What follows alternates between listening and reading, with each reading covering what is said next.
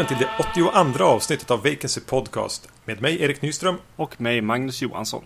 Vi kommer den här gången att fortsätta med våra utforskande av David Lynchs filmer. Vi kommer att prata om Mulholland Drive och eh, Wild at Heart. Först tänkte jag bara nämna någonting helt annat. Eh, jag var på bio och såg Annabelle. Okay. Har du varit på bio och sett Annabelle? Nej. Eh, den var väl inte så dålig som jag egentligen trodde att den skulle vara efter att ha sett trailers och bara tänkt, sett hur dockan ser ut egentligen. Den är ju alldeles för överdesignad. Mm. Men skit i det. Den fungerar som film, den är okej. Okay. Utspelas på 60-talet, det är trevligt. Eh, men, men det jag upplevde nu var det här Du vet när man har eh, fått barn mm. Och det helt plötsligt är med Barn i filmer. Just det. Det här Att det blir lite jobbigare. ja, okej. Okay. Just det. Um, det. Det kretsar kring en, en, en men ett ungt par som just har fått sitt första barn och det där barnet verkar vara lite i fara då och då. Och hur det liksom så här, steppa upp mot för hur jag skulle ha sett på det innan jag fick barn själv. Ja, ja. Jo, nej men så är det ju definitivt. Jag vet att John Carpenter pratade om det där på något kommentarspår. Är till, vad heter den? Assault on Precinct 13. Just det. I början på den så är det ju en liten flicka som blir ihjälskjuten, lite in i vådaskott. Ja. Eh, och han berättar ju på kommentarspåret att ja, det där Det här gjorde jag innan jag hade fått barn själv. Just det. Nu skulle jag aldrig filma en sån scen. Nej, precis. Uh, det är så sjukt än en gång med referenserna. För jag gick och tänkte på den scenen och hans uttalande om den scenen i, idag. För jag tänkte på För jag tänkte på liksom det här lite ansvar och sånt vi har i spelbranschen och sånt och, eh, och eh, det här med videovåld och sånt gick jag och tänkte på lite grann och om så här. Ja men man tycker ju att det ska inte ligga något ansvar på liksom eh, film liksom. Det är inte så att film liksom skapar mördare.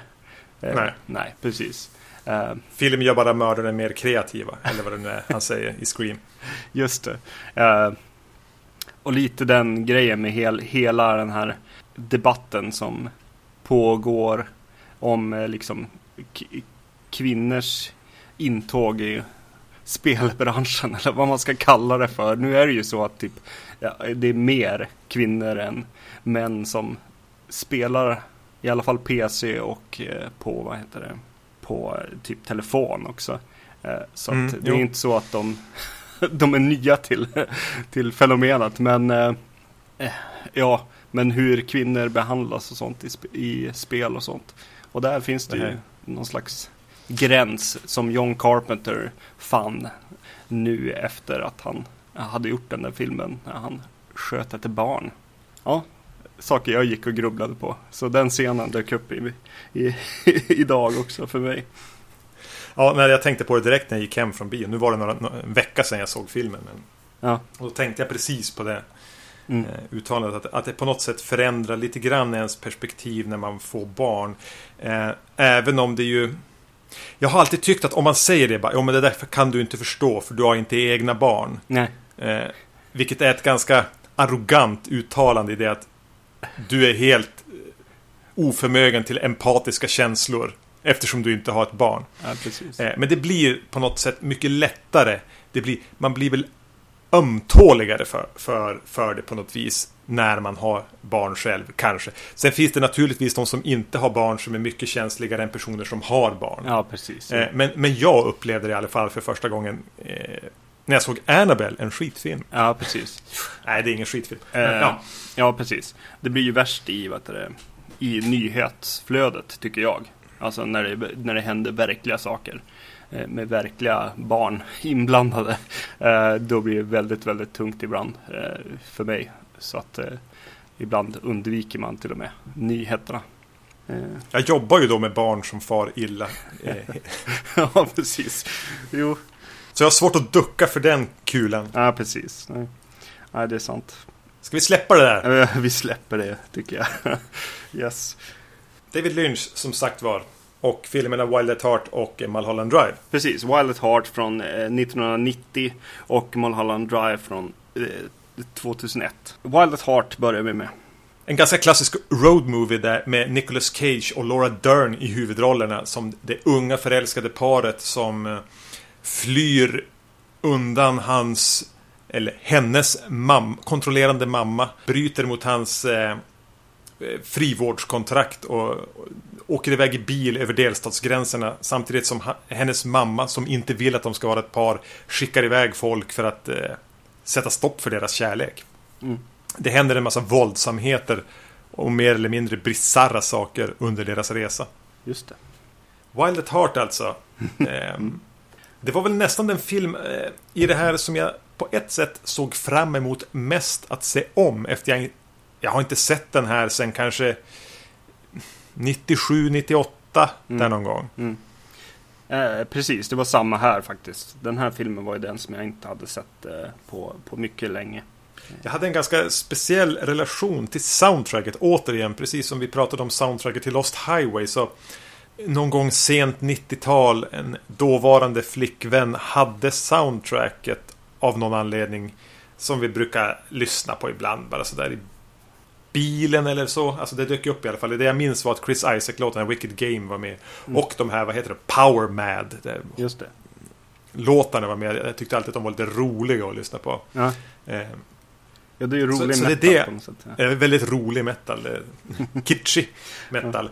Eh, och- så det är det som har varit den starkaste associationen för mig till den här filmen har varit just eh, Wicked Game med Chris Isaac och eh, de här Power Mad eh, låtarna. Eh, och att jag alltid blir lite full i skratt när jag, när jag hör dem. Ja, precis. Det är ju roligt att, att det, det första du nämner om filmen är just Lost Highway också. För att eh, det första som händer i den här filmen är ju eh, ja, men förtexterna här med tändstickan och elden som kommer och så kommer bokstäver som är så här snedställda, stora, liksom tunga bokstäver.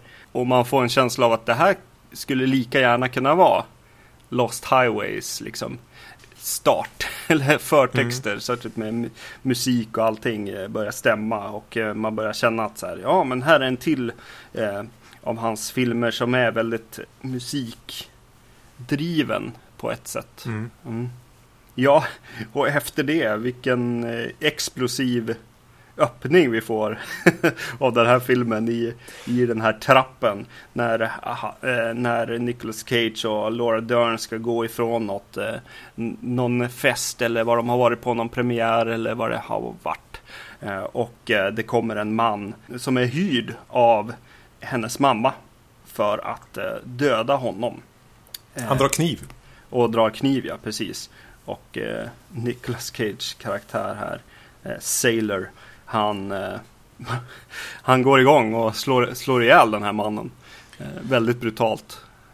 Ja, han eh, svarar ju med en mängd våld som kanske inte riktigt står i proportion till att ha blivit knivhotad. Nej, Eh, för den sätter ju verkligen tonen direkt med alltså, ett övervåld jag inte riktigt mindes eller var beredd på på ett sätt. nej. Och som samtidigt gör det lite svårt att sympatisera med Nicolas Cage karaktär. Ja, precis. För det första vi får se han göra är att slå ihjäl en person som han ju hade kunnat slutat slå långt tidigare och bara promenera därifrån. Ja, eh, tankarna far ju redan då till, eh, vad heter den, Badlands.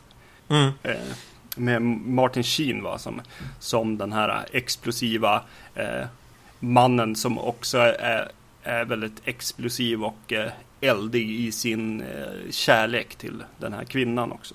Ja, precis. Och så se, känner man ju att eh, det är någonting som inte riktigt eh, står rätt till med historien heller. Det är vad det, den här mamman har eh, hyrt in killen egentligen för att Nick, hon påstår att Nicolas Cage har liksom varit på henne och vill, vill, vill ha sex med henne i, vet du, det, inne på toaletten på den här festen.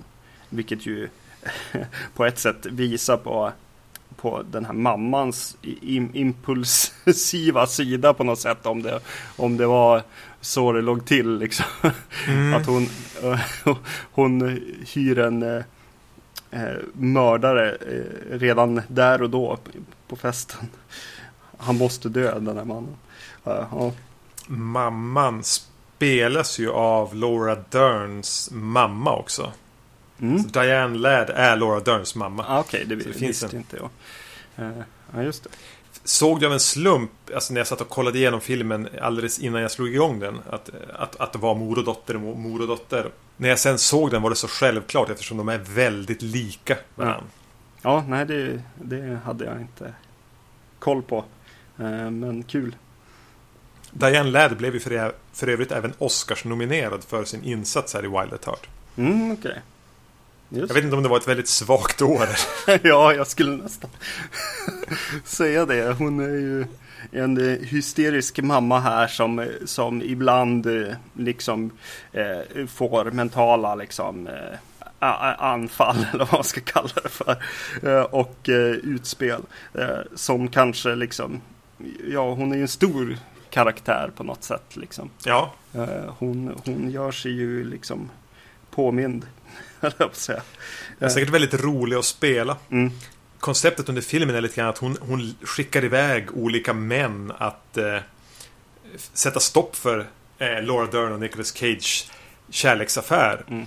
Och eh, sen får vi väl se henne äntligen sitta hemma och våndas Ja, på olika sätt. Hon smetar med läppstift och hon krallar runt på golvet i princip och har ångestattacker och hon åker efter dem. Och, ja, Eh, eh, Jag tänkte hela tiden att åh, här får vi se en annan sida av Stiflers mom i American Pie-filmerna. Jag vet inte varför, de var lika. ja men de känns lite... Ja, på något sätt är de lite lika. Ja, En mer psykotisk Stiflers man. Ja. precis. Mm. Eh, Men eh, Laura Dern känner jag eh, är perfekt för David Lynch stil att göra film på och hans manus. Jag, jag gillar verkligen henne i den här rollen. Det känns alltid som hon är lite äldre än vad hon spelar, Laura Dern. Mm. Vilket kanske inte stör mig så mycket eftersom att den är, ja jag vet inte, det blir ju någon slags överrepresentation av, av den här karaktären på något sätt som hon ger här. Eh, Men både Nicolas Cage och Laura Dern är ju lite tillspetsade karaktärer. För de är ju verkligen det här paret som förenas inom blixtförälskelse, stormig sådan, som nästan bara personer som har någon form av svag psykisk ohälsa kan drabbas av. Mm. De blir ju destruktivt förälskade i varandra och är ju sprängkåta precis hela tiden. Ja, precis. Och, Och, och, och just för det, det är ju, tycker jag båda fångar bra. Precis. Eh, Det känns som att David Lynch har tagit sp- språng i musiken här. Eh, Och är, syns ända ner till karaktärerna här. Att, att de är den här rocken Mm. eh, på något sätt. Eh. Och, och han är det ju väldigt mycket då han är ett stort Elvis-fan. Också i filmen. Och, och sjunger ju lite Elvis-låtar också får han göra. Just det. Nej men den, den musiken blandar ju då det här power med hårdrocken. eh, Med, med lite Angelo Badalamenti Mm. eh, syntsjok med ja, men Chris Isaac och Elvis-låtar. Och hela filmen finns det ju en slags Elvis-fixering. Mm. Eh, Nicolas Cage karaktär är ju, Elvis, som du sa, Elvis-fixerad. Ja. Liksom, ibland så känns det som att eh, saker han säger eh, förmodligen är Elvis-citat. Ja, Eh, jag kan inte min Elvis Presley tillräckligt bra för att, för att eh, Nej, precis. avgöra om det är så eller inte. Men, men just när han pratar om sig själv och när han eh, ge- ger råd till andra i filmen och sånt så får man en väldig så här, känsla av att det här är saker som Elvis Presley kunde ha sagt. Sen kommer det in ett litet tema tycker jag också i den här filmen när, eh, när de väl, när han kommer ut ur fängelset och de åker till ett eh, hotell och eh, Laura Dern och han pratar med varandra och man får en känsla av, precis som Laura Derns mamma i den här filmen känns, det känns redan från början att det här är nog någonting som inte stämmer. Det är någonting som inte är sant här. Och eh, Laura Dern pratar om saker från hennes liv som också börjar kännas som att vänta, ljuger hon nu? Vilket till slut även visar sig i, liksom, i flashbacks att ja, de här minnena kanske inte riktigt stämmer med hennes ord. Eh, Nej.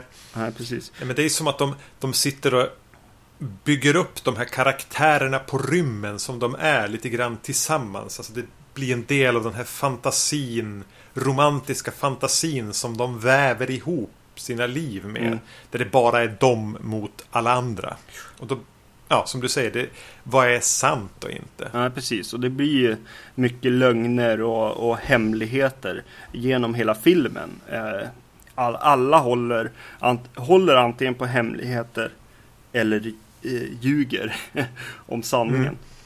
Den är ju baserad på en bok den här filmen. Eh, och den känns ju verkligen som en ganska så här pulpig film noir road movie. Mm. Som Lynch sen har fått doppa i sina infall och idéer och eh, ja, men den speciella atmosfär han alltid kan tillföra en, en film. Eh, men den har ju ändå det här gangsterromantiken som blev så tydlig och sen under 90-talet kanske framförallt efter Quentin Tarantinos genombrott. Mm. Och, och när vi pratade om Lost Highway återigen så, så eh, satt vi ju lite grann där och funderade eh, om David Lynch hade tittat för mycket på Tarantino-filmer. Ja. Men här känner man ju före Tarantino slog igenom att han har nog alltid haft den här fas- fascinationen för lite småskojare och gangsters som man kunde hitta i 40 och 50-talets film noir. ja, precis. Och att han är, han är lite förälskad i den schablonen, den, den, den idén. Mm, precis. Och just att det kommer tillbaks här. Alltså igen, Lost Highway. Det är just sån här äh, musiken men också skurkarna och färgerna Mm. och, eh, och även eh, ja, sex och passionen ligger ju där också. Eh, Så, så de är ju verkligen syskonfilmer på något sätt. eh, Wild at Heart och, eh, och den här. Eh, Särskilt kanske den, den delen som vi tyckte lite sämre om i Lost Highway. Att gangsterbiten fungerar bättre här. Eh, ja, det, ja, men det måste jag nog tycka ändå. Ja, jag, jag håller med. Jag håller Ja, med. precis. Mm. När den får fokus och eh, är ganska straight och eh, intressant. Just med att det ligger de här lögnerna och hemligheterna där också som, som eh, krydda. Det jag även kände när jag såg Wild at Heart den här gången var att det är ju kanske hans mest cineastiska film. Det är det som känns som en stor påkostad Hollywoodfilm. Mest av... Ja, Dune på ett sätt, ja. Ja, Men den är ju å andra sidan ett sci- science fiction-spektakel. Men det här känns som den här... Det känns som det kom ett gäng den här typen av filmer under senare delen av 80 och tidigt 90 som var inte en typisk genrefilm som en science fiction eller en skräckfilm utan de här lite mörkare eh, drama, thriller, action, road movies. Mm. Kanske inte nödvändigtvis road movies men jag tänker på jag men, Thelma and Louise och vad heter den där med David Duchovny? California. just det. Där man- Revenge, var inte det en också som kom där? Uh, Tony Ja, just det. Scott-filmen. Eh, där det liksom var ett allvarligt drama med en, med, med en förkärlek för våld Mm. eh, och ett mörker. Eh, f- känns som en sån här 90-talsgenre på något vis som har kommit bort lite grann. Mm. Ja, att, att den här glider in i det facket och en, en ganska viktig del av den rörelsen inom, inom amerikansk film. Ja. Och även har de här storslagna bilderna hur de åker med bilen längs motorvägarna och låter kameran glida upp och visa en solnedgång i, i, i bakgrunden. Mm. Och har de här klassiskt amerikanska berättargreppen rent bildmässigt. Ja, precis. Den, den eh, grejen som du tar upp där när de stannar vid vägen och eh, äntligen får, får in eh, lite power med, med på, Mm. på radion och börjar dansa. Det är ju supersnyggt. Mm. Just den bilden och, och sen när den åker upp mot, mot solen där också. Men, och, och där känns det ju som att de är i omslaget på Badlands. Ja. Lite. Eh, ja, men det är lite de här typerna av filmerna som är barnen till Badlands på något vis. ja. i början av filmen. Eh, han har släppts från fängelset och eh, de är på ett motellrum och gör sig i ordning för kvällen. Och hela liksom när de är där och gör, gör sig i ordning och eh, pumpar upp sig själva för kvällen och sen till att Nicolas Cage då sjunger en Elvis-låt eh, tillsammans med eh, Power Mad som spelar mm. tillsammans med honom. Det är ju eh, häftigt. Jag tycker att det, ja, det, det, är jäkligt fräckt alltså. Den scenen är ju lite grann den här lite lynchiska absurda briljansen när de står och röjer framför scenen på den här hårdrockskonserten och sen är det som att det dyker upp ett litet bråk med någon annan i publiken men det Nicolas Cage visar sig vara så badass att den andra killen backar. Ja. Och sen, sen tystar som bara musiken och han får micken från scenen och sjunger en Elvis-låt. Det har ju den där härligt surrealistiska touchen. Och, så den scenen tillsammans med den andra scenen vi pratade om tidigare med, med när kameran åker upp och visar solnedgången. Ja. Hör till sådana här stand-out-scener som bara är fantastisk film mm. på ett sätt. Ja, precis. Ja, det är film. Verkligen. Mm. Uh, mm. I övrigt upplevde jag att det var väldigt mycket närbilder på eh, cigaretter som tänds i slow motion. Ja, just det. Ja. Och så sen dyker det upp också en till scen med Christi, eh, Crispin Glover. En liten, eh, nästan som att han har klippt in en, en av sina kortfilmer här. Eh, på ett oh, sätt. ja. Eh, mm. Eh, de berättar en historia om en person som heter Dell som, som börjar klä på sig jultomtedräkten alldeles för tidigt och är rädd för tomtevantar eller handskar. Mm. Och, och det visar sig också att han brukar gå omkring med kackerlackor i kalsongerna. Crispin Glover alltså. Fan. bästa, bästa rollen för honom på något sätt. Det känns som att när de gick och frågade, eh, när, när David Lynch ringde och bara du skulle du kunna vara den här killen med kackerlackor i kalsongerna? Så bara det, det, är det här jag, det här är mitt kall. det är det här jag är, det är gjort för. det här är rollen jag föddes för att spela. Exakt. Uh, rolig sekvens och eh, skönt skruvad. Jag tänker någonstans att det inte var med i boken den här är baserad på. Eh, eh nej, precis. Nej. Och, eh, men sen så kommer det några till sådana där scener som är så här lite lösryckta liksom. Det kommer en där, vad heter hon, Cheryl Fenn, heter hon så? Ja. Audrey Horn från Twin Peaks. Precis, när hon har varit med i en trafikolycka och går omkring och eh, eh, förstår inte riktigt vad som har hänt och blöder från, från huvudet. Det är en scen som jag känner att Cheryl Fenn förstör helt. jag tycker att eh, Laura Dern och Nicolas Cage är båda helt med i den scenen.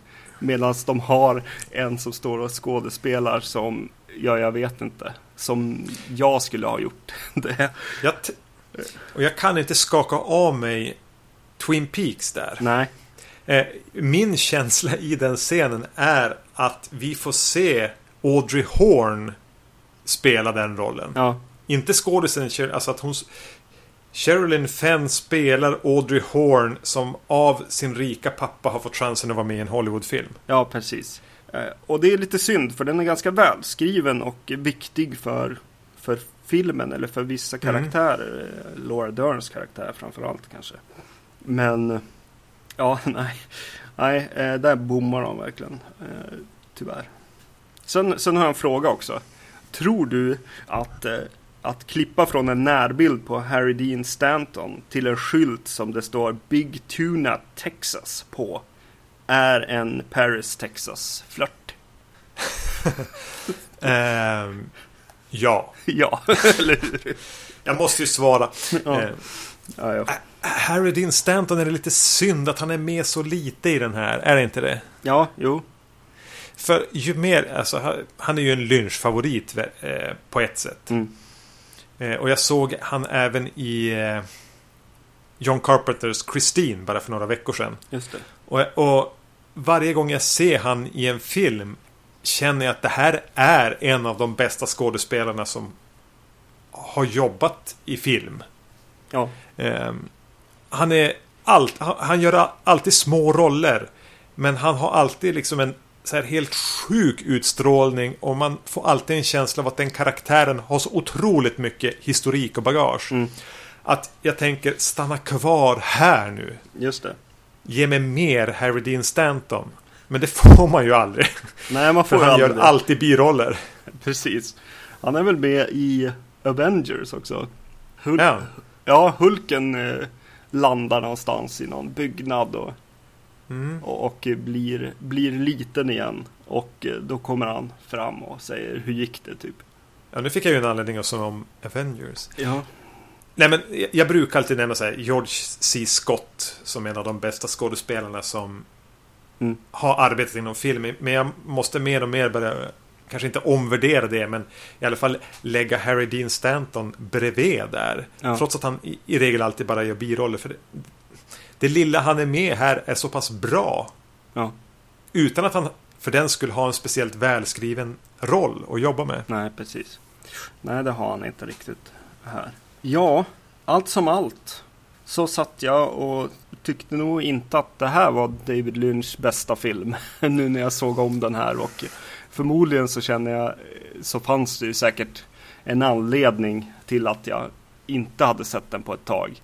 Jag, jag kom aldrig riktigt, riktigt in på livet på något sätt. Eller den kom inte in i, i, mig på något sätt, eh, den här filmen riktigt.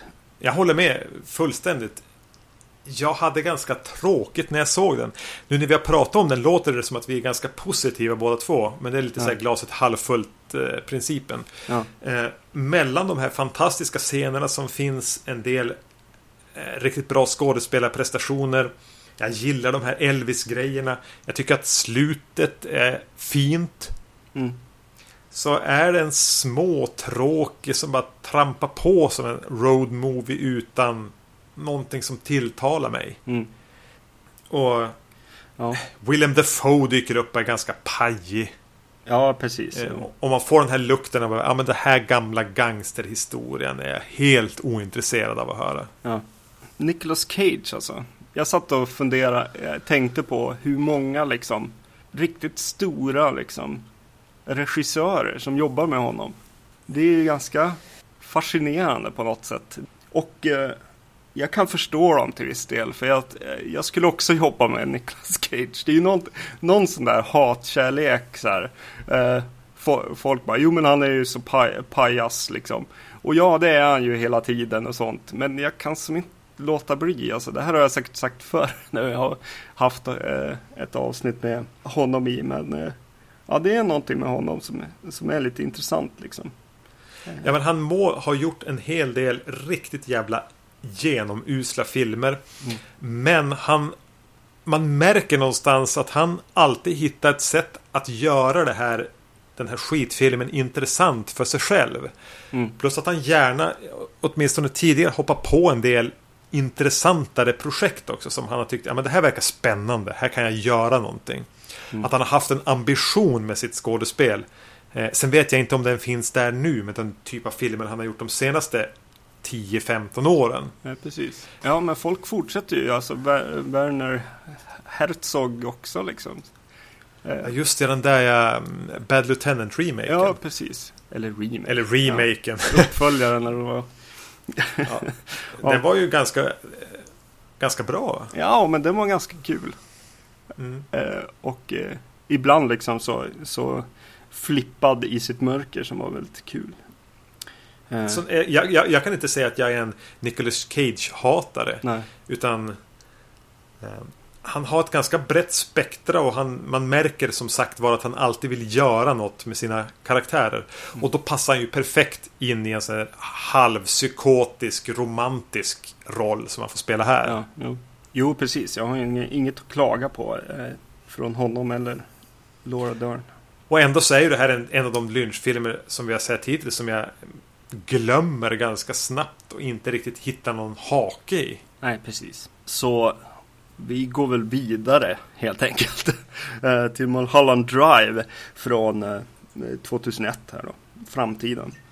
Mulholland Drive handlar om dels en kvinna som efter en olycka tappar minnet och inte verkar veta vem hon är ens.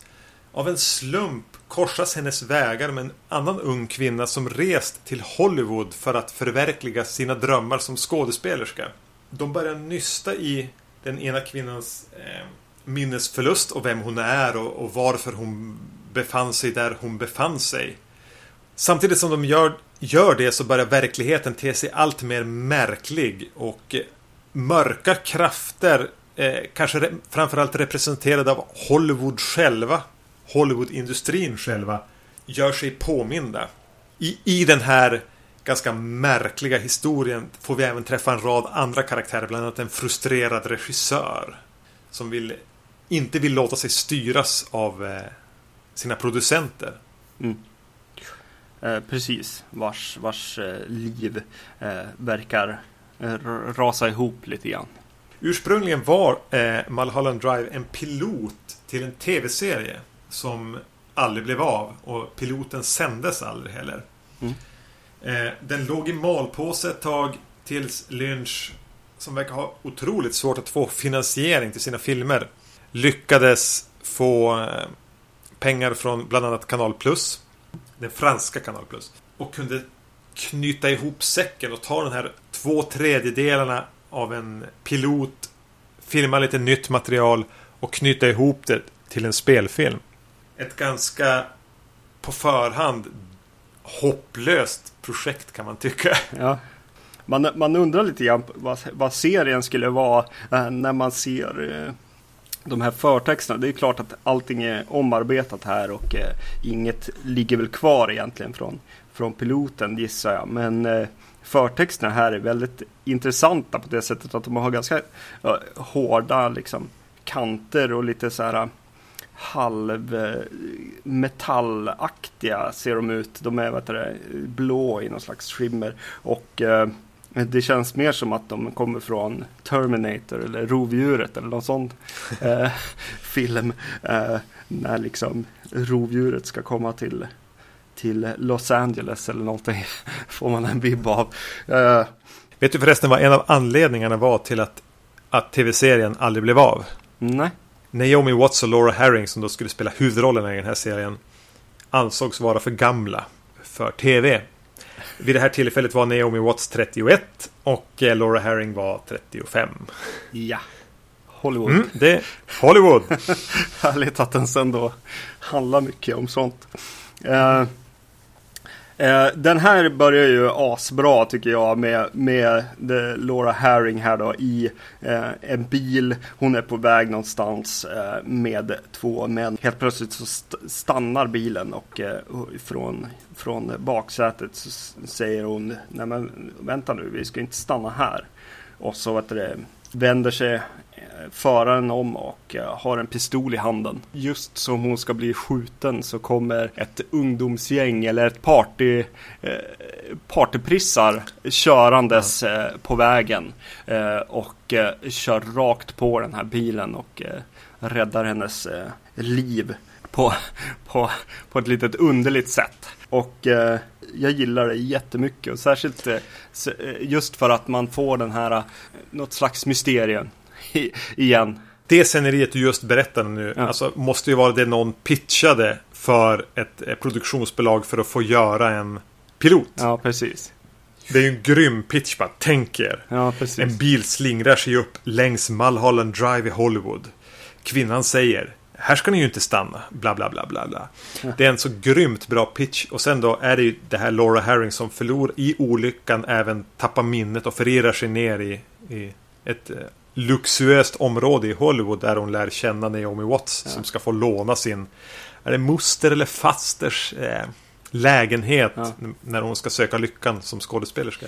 Så det är ju en fantastisk början och sen har de ett mysterium att nysta i. Vem är Laura Herring? Hon vet inte. Nej, och vi... Naomi Watts vet inte. Otroligt bra. Eh, framförallt så här så sätts det ju redan, redan vid krocken och hon kommer ut från bilen. Och man, man börjar så här, oj, vem är hon? Vad ska, vad ska den här filmen handla om? Och så sen visar, då vänder sig kameran om och eh, visar en vy över Hollywood som hon ser då. Och eh, går sakta ner, ner mot. Och man får svar på, på en av liksom, frågorna som är just vad ska det handla om? Jo, den här staden som ligger mm. framför oss. Eh, nej, det är jäkligt snyggt alltså. Eh, märkte du av den här visuella skillnaden i filmen förresten? Att, att eh, man känner att den här först, en del av den är filmad för tv och en del som kommer senare är filmad för kanske en bioduk. Ja. Tänkte du på någon skillnad där? Att den ser lite blaskig ut inledningsvis. Lite TV, tv-foto helt enkelt. Från 99 innan tv var hippt. Ja, kanske när du säger det så. Jag, jag satt inte och tänkte på det. Men, men ja, det finns väl lite sådana bilder på Naomi Watts när hon kommer liksom i, in, i, in i den här serien. Eller serien, den här filmen. Eh, och eh, ja, jo, kanske. Men jag tänkte inte så mycket på det. Piloten filmades 99 och filmen blev färdigställd 2000. Så den låg ju och väntade ett tag medan han raggade finansiärer. Mm. Eh, och sen kallade han tillbaka skådespelare. Nu vet inte jag hur mycket du känner till om den här historiken men det är ganska tydligt när det här breaket är från piloten till det som är hans sätt att knyta ihop den till en film. Mm. Och det är ju när vi får se någon stoppa in en nyckel i ett, i ett föremål. Just I en det. låda. Mm. Ja, okay. ja, ja. Någonstans där märker man och då är det som att filmen han använder ju samtidigt det att oj, nu har det gått lite tid här. Vi ska använda samma skådespelare. Eh, jag kommer att kunna filma den här på ett annat sätt. För jag har fått en annan typ av finansiell backning. Mm. Men lyckas ju använda det i filmens förtjänst, till filmens förtjänst. Mm. Och det är ändå jäkligt häftigt liksom när det då kommer så här tv foto, liksom. De gör ju liksom grejer med så här, ja men två personer som sitter och äter på ett lunchställe liksom. Eh, ganska klassisk så här, eh, över axeln på ena och den andra och så där. I en scen som väl blir på ett sätt en av de starkaste scenerna i, i filmen när en kille sitter och berättar eh, om sin eh, en dröm som han har haft eh, vid två tillfällen. Där han, ja, fy fan, fy fan. Mm. där han har sin kompis är med i den här drömmen. Så då har han tagit med sig sin kompis eh, för att berätta om det här till just den platsen som han har drömt den här drömmen. Och eh, berättar då i princip vad som kommer att ske. Vilket ju är David Lynch liksom sätt att skrämma mig, skiten ur mig, alltid. att, att för, förut eh, spå vad som kommer hända på ett sätt. Liksom. Han säger, är det någon där borta? Och, och då jag som tittar, jo, det är någon där borta. och det blir ju otroligt häftig eh, liten liksom, vignett det här. Den här scenen är ju en av världens mest pulshöjande scener. Jag visste ju att den skulle komma. Jag var lite jag visste inte riktigt när i filmen den skulle komma. Mm. Men den är så sjukt obehaglig.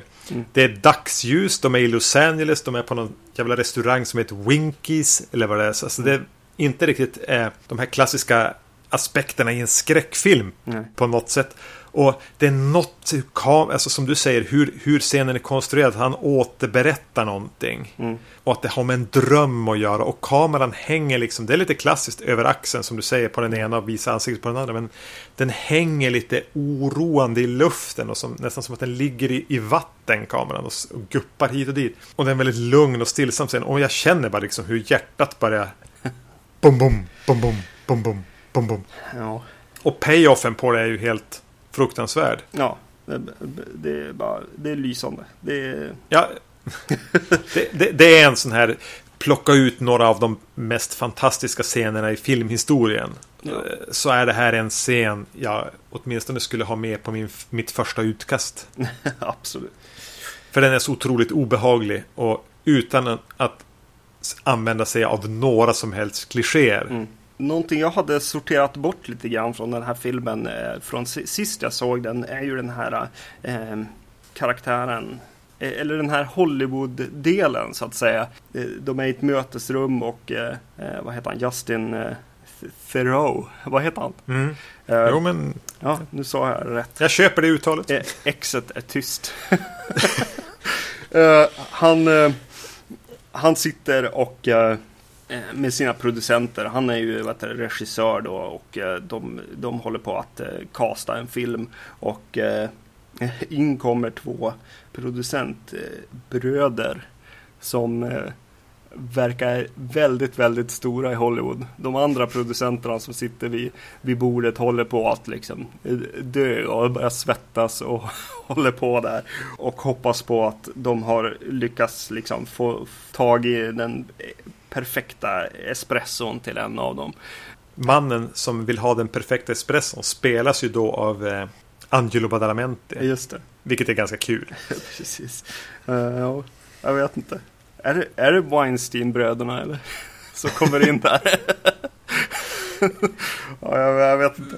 Men eh, det känns ju som att han är där och driver alltså. Eh, David Lynch. eh, I både den här scenen då där, där liksom eh, den här regissören får som verkligen vill göra sin film eh, mot producent liksom, ligan. Och när han försöker stå upp för sin film så blir han i princip sparkad Mm. från filmen. Och det, dyk, det dyker upp liksom rena mafiosos som ska hota han. Ja, Eh, alltså, den delen av Mulholland Drive är ju en ganska, som jag ser det i alla fall, tydlig kritik mot Hollywood. Hur regissören bara liksom får finna sig i de här maffia liknande producenterna. ja, Och här blir det ju lite lustigt för de här vi kan kalla dem Weinstein-bröderna.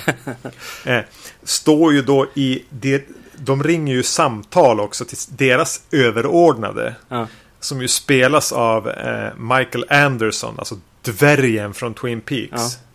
Som de här har satt liksom i en eh, någon slags eh, så att han inte ser ut som en dvärg längre. Nej. Han sitter liksom i, i en stol i ett rum med så här röda draperier i bakgrunden. Ja. Så man får liksom en känsla av att, att eh, de här Weinstein-producenterna jobbar egentligen på uppdrag av någon från The Black Lodge, från någon slags mörk sida av mänskligheten.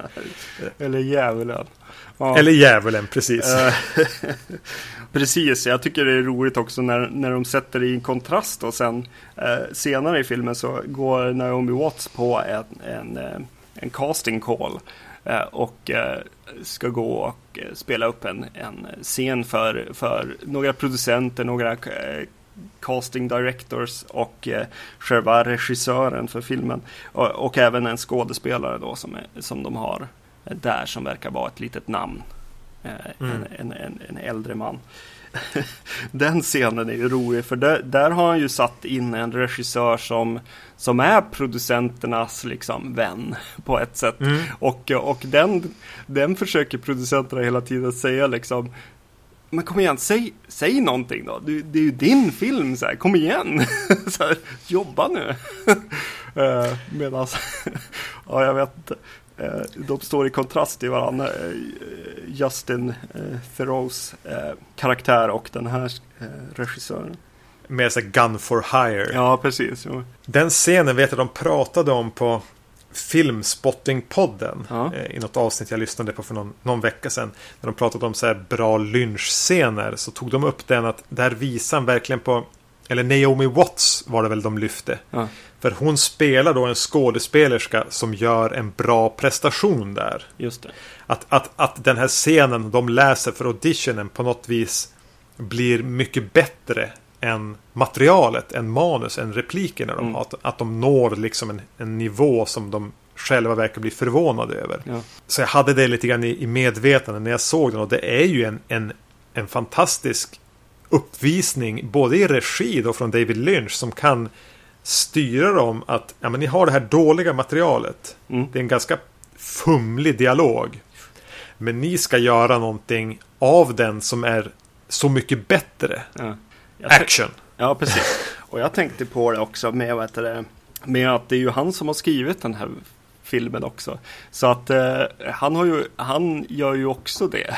Han är en, en manusförfattare som skriver ett lite sämre manus och så sen så räddar han upp det som regissör. På. Nej, det är väldigt konstigt. Det finns ju sådana nivåer att grotta ner sig i den här filmen och fundera på liksom vad, vad, var, vem är David Lynch här? Var står han? Varför har han använt sig av Angelo Badalamenti mm. som skådespelare och får spela en av de här hemska producenterna? Man kan, det, det finns mycket att fundera på om man vill.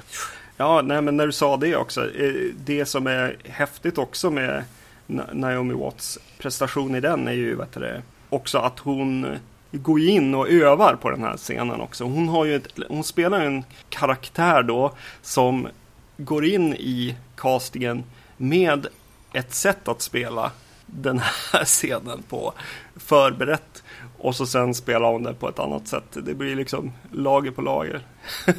mm. Verkligen. Ja. I Mulholland Drive, precis som vi pratade om i Wild at Heart och som vi nämnde i Lost Highway som även i viss mån även finns i Blue Velvet så har vi de här, den här gangsterromantiken. Mm. Och här får vi verkligen gangstervinjetterna. Som kanske inte riktigt går hand i hand med historien med, med Naomi Watts och Laura Herring. Mm. Utan snarare mer knyter an till Justin Thoreaus eh, frustrerade regissör. Ja, men, och även kopplat till de här Weinstein-bröderna. Eh, får vi de här gangstervinjetterna som kommer med jämna mellanrum. Vi får den här klantiga liksom lönnmördaren. Ja. Och vi, eh, som ställer till det och vi får någon scener med, någon, med Bill Ray Cyrus som är älskare till eh, Justin Thoreaus fru och så här som är lite men, åt det här Tarantino-hållet som Tarantino var då ja. 94. Eller kanske som känns som efterapande till Tarantino. Mm. Men jag vet inte vad du känner, men jag känner ju att eh, om man jämför med hur otroligt trist det var i Lost Highway så känns det ändå lite mer potent och välgjort här. Eh, det gör det verkligen. Eh, jag tycker, jag tycker om de här grejerna och jag tycker om framförallt Justin Thoreau här.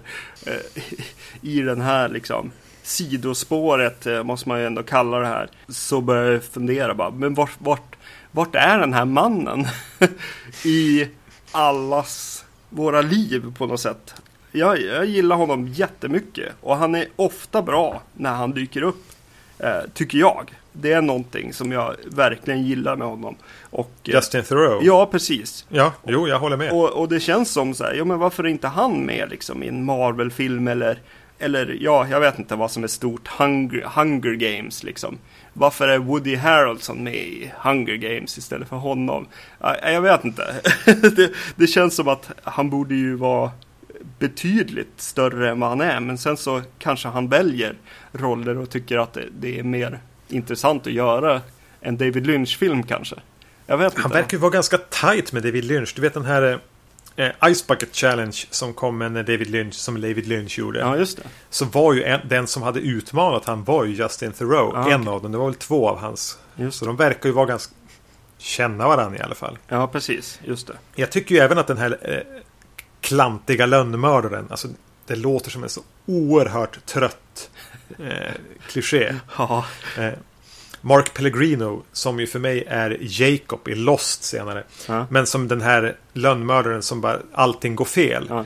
Eh, en scen som hade kunnat vara med i Lost Highway lika gärna och då hade jag bara börjat fippla med mobilen när den dök upp. Ja. Men här tycker jag liksom, ja men regin sitter, han är ganska kul i den rollen. Han råkar skjuta ett skott när han ska få något att se ut som ett självmord genom väggen och skjuter någon stackare i typ rumpan eller vad han gör. Alltså, mm. Allting går bara fel när han ska försöka vara så smidig som möjligt. Ja, precis. Jag, jag, jag gillar faktiskt han. Eh, och det trodde jag inte. Nej, precis. Och liksom lite slapstick. Och, uh, det, det funkar tycker jag. Uh, definitivt, det sitter, sitter bra här. Det, det börjar vara åt det här gangstergrejen och, och så. Men det känns häftigt när han gör liksom lite traditionell liksom, spänning, lite Hitchcock-känsla nästan. Eh, Naomi Watts och eh, Laura Herring här är och eh, smyger runt i vad som kanske är den här uh, kvinnan med minnesförlusts gamla liksom, kvarter. Mm. Det, blir ju, det blir ju väldigt bra det också. Ja, det är spännande. Ja, spännande och väldigt trevligt spännande på något vis. Klassiskt. Som, som ändå blir spännande liksom Ja, men som vi har sagt tidigare, David Lynch gör det ju lite extra spännande. För mig i alla fall. Så att, eh, Ja, han har ju den där lite magiska fingertoppskänslan. mm. Ja, men till och med när det blir sådana liksom li- ganska vardaglig scen på något sätt ändå. Smyga runt och se vad eh, så inga gangsters kommer eller någon, någon från ett liv, alltså från, från den här kvinnan med minnesförlust. Man vet ju inte vad, som, vad hon har för liv. Eh, det, det som har visats är ju att hon har en, en stor summa pengar på sig också under kvällen Mm. där. Och då, ja det blir ju spännande här då. För någonting kan ju komma ut och liksom skjuta dem. Det är ju gangsters i farten. Jag vet inte. Ja, nej, men det, det, det är bra. Ja. Filmen är ju väldigt lång också. Ja, den är ju det, men den går otroligt fort. Ja, precis. Det här är tredje gången jag ser den tror jag. Jag såg den på bio, jag såg den på DVD några, år senare och nu såg jag om den nu. Jag har inte sett den på säkert, det börjar säkert vara tio år. Mm. Nej, man vill ju vara med hela tiden och eh, det känns väldigt trevligt när han får tid att eh, ta en paus för en fin, liksom, eh, ett fint sångframträdande. På Club Silencio. Ja, där de får liksom Mm. få vara sina karaktärer på något vis eller ja, vad som har hänt dem på något vis. Ja, nej, det är fint. Mulholland Drive var ju en sån här film som pratades mycket om som ett mysterium och som ett pussel man skulle lägga. Och eh, jag har läst olika tolkningar av den och vad, vad är det som egentligen händer? Vad är verklighet? Vad är inte? Mm. Och jag var ganska ingrottad i det där för säg tio år sedan. Och, bara, och jo, men så är det nog. Så kanske det är. Det var ju då en väldigt populär teori om att nej, det finns en blå låda Mm. eh, som dyker upp. Och det som är efter att de har öppnat den med hjälp av en nyckel.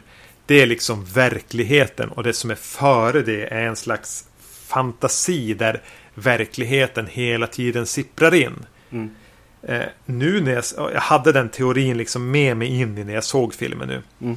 Så tycker jag bara, äh, För det första så spelar det absolut ingen roll känner jag längre.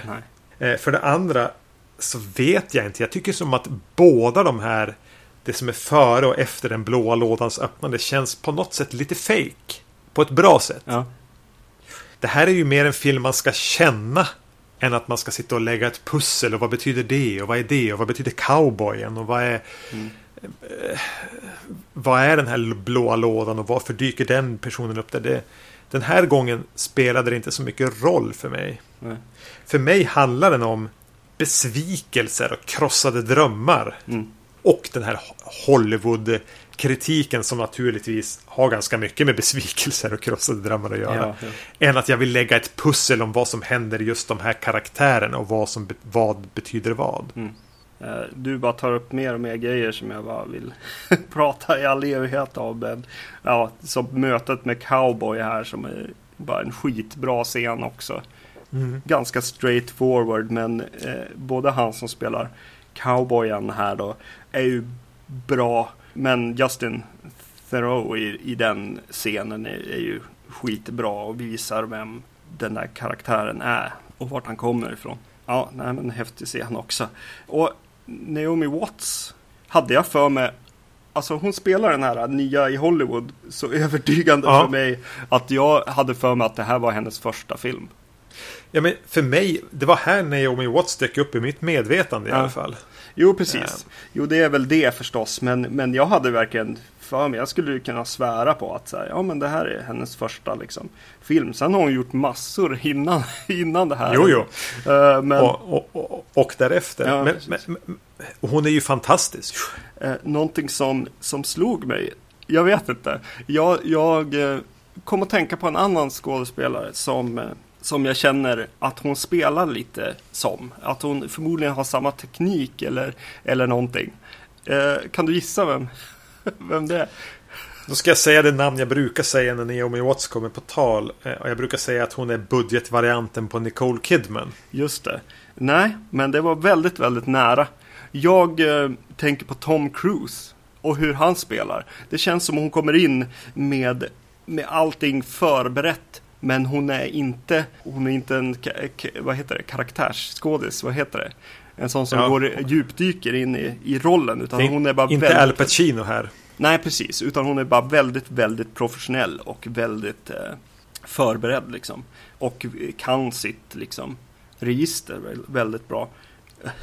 Som blir ju lite roligt när hon är kompis med Nicole Kidman. Så att ja, jag vet inte. Hon kanske dras till liknande personer. Jag vet inte. Ja. Men Laura Herring då, vad tyckte du om hon?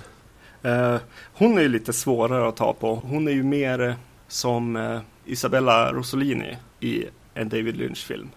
Ja, men en, en fem fatal på något vis. Ja. Jag tycker hon känns som lyft från en film från 1946 där hon ska ha spelat mot typ Robert Mitchum eller någon. Ja. Hon känns som mer en klassisk skådis. Eh, Mm. Jag tycker hon gör det bra här. Mm. Sen har inte hon haft någon karriär. Naturligtvis har hon haft en karriär. Men hon har inte fått de här stora rollerna varken före eller efter Mulholland Drive. Nej, inte som Na- Naomi Watts, definitivt inte. Nej. Nej, man blir, man blir lite glad när man ser henne dyka upp i någonting. Eh, Mm. Vilket inte är mycket. Hon är med i Inland Empire. Ja, precis. Hon dyker upp där typ. Och så sen har ju den här eh, en till scen eh, som dyker upp också. Som är eh, Vad fan gör jag på den här festen? Scenen. Som blir ganska stark tycker jag. Som när Naomi Watts eh, eh, går till en fest där hon kanske har eh, lite förhoppningar eh, som inte liksom infinner sig alls. Och hon bara sitter och går sönder i princip. Eh, jag, jag gillar det. Jag tänker på, vad heter den? Blue is the warmest color. Ja, det är lite, li, lite liknande situationer just. Eh, Och det är en scen, sån där eh, scen som fungerar mycket på, på grund av skådespeleriet. Ja, precis. De bara agerar sig igenom den scenen. Mm. Naomi Watts. David Lynch var Oscars-nominerad för den här Mm. filmen. Visste du det? Nej, det visste För jag. regi. Ja. Han förlorade mot eh, Ron Howard. Okej. Vilket ju borde få vem som helst att aldrig mer vilja göra en film. Eh, Ron Howard vann med A Beautiful Mind. Just det. En tanke som jag fick när jag såg den här. Som knyter tillbaka till Eraserhead av alla filmer. Mm. Jag fick en känsla av liksom Lynchs universum. Och hur de inte nödvändigtvis ut- alltid är samma universum. Men att det finns någonting som hänger ihop där. Och att, att eh, världen är, bara är en, någonting som styrs av någon. För den, den tanke och känsla jag fick väldigt starkt i, i Mulholland Drive den här gången är att den här mannen bakom restaurangen, mannen bakom Winkies, Mm. är samma man som sitter och drar i spakarna i Eraserhead. Ja, okej. Ja. Inte nödvändigtvis samma man, men du förstår vad jag menar. Ja. De fyller samma funktion. De är på något sätt den här figuren som finns men ändå inte finns. Kanske en slags surrogat för en gud. Den som styr maskineriet som är våran värld. Den som har en otrolig makt och kontroll utan att veta om det. Mm. Ehm, Den känslan fick jag. Ja, Eh, Och det var nytt den här gången jag såg Mulholland Drive. ja, just det. Ja, alltså. Det här är ju så jävla sjukt bra. Tycker jag. Eh, ett mästerverk än en gång från David Lynch. Eh, jag tyckte att det var otroligt roligt att se om den här filmen. Och eh, man blir liksom man blir frustrerad när liksom folk som Quentin Tarantino är folks favorit. Det är regissör. När det, när det finns en person i världen som gör så här fantastiska filmer på något vis. Ja, som, är, då- som leker i samma typ av värld ändå på ett sätt liksom. Och tänk då förutsättningarna han har haft när han har satt samman Mulholland Drive. Att det, det är liksom en pilot och hans idéerna han hade i huvudet till en fortsättning. Två år senare omarbetat med hjälp av franska finansiärer till typ kanske 2000-talets bästa film. Ja, ja nej det är helt, Som bara, helt otroligt. det är som att de har sagt du får regissera den här filmen men med förbundna ögon och du får inte prata. Och ändå gör han den här filmen. Ja. Eh, Stundtals är den visuellt ful. mm. Det, det, den är inte, det är inte världens snyggaste film. Men vem fan bryr sig om det egentligen? Nej, precis. Ja, ja nej. Eh, otroligt, otroligt bra. kul, kul kompanjon till Wild at Heart här. kontrasten. Eh, Mm. Däremellan. Minst sagt. Jag kan tänka mig att Wild at Heart är mer uppskattad. Om inte annat bland producenter. Ja, men det är ju en kommersiellare film. Ja, om inte det. annat för Nicolas Cage och Laura Dern. Eh, Men även liksom den klassiska road movie. Den spelar mycket på väldigt klassiska amerikanska filmklichéer. Mm. Men Mulholland Drive, är, jag håller med, det är ett mästerverk. Otroligt bra. Vad skönt att vi sparade det som den sista lynchfilmen i vårat eh, 2014 året då vi pratar om David Lynch. Precis. Mm. Och att vi inte hade liksom Dune.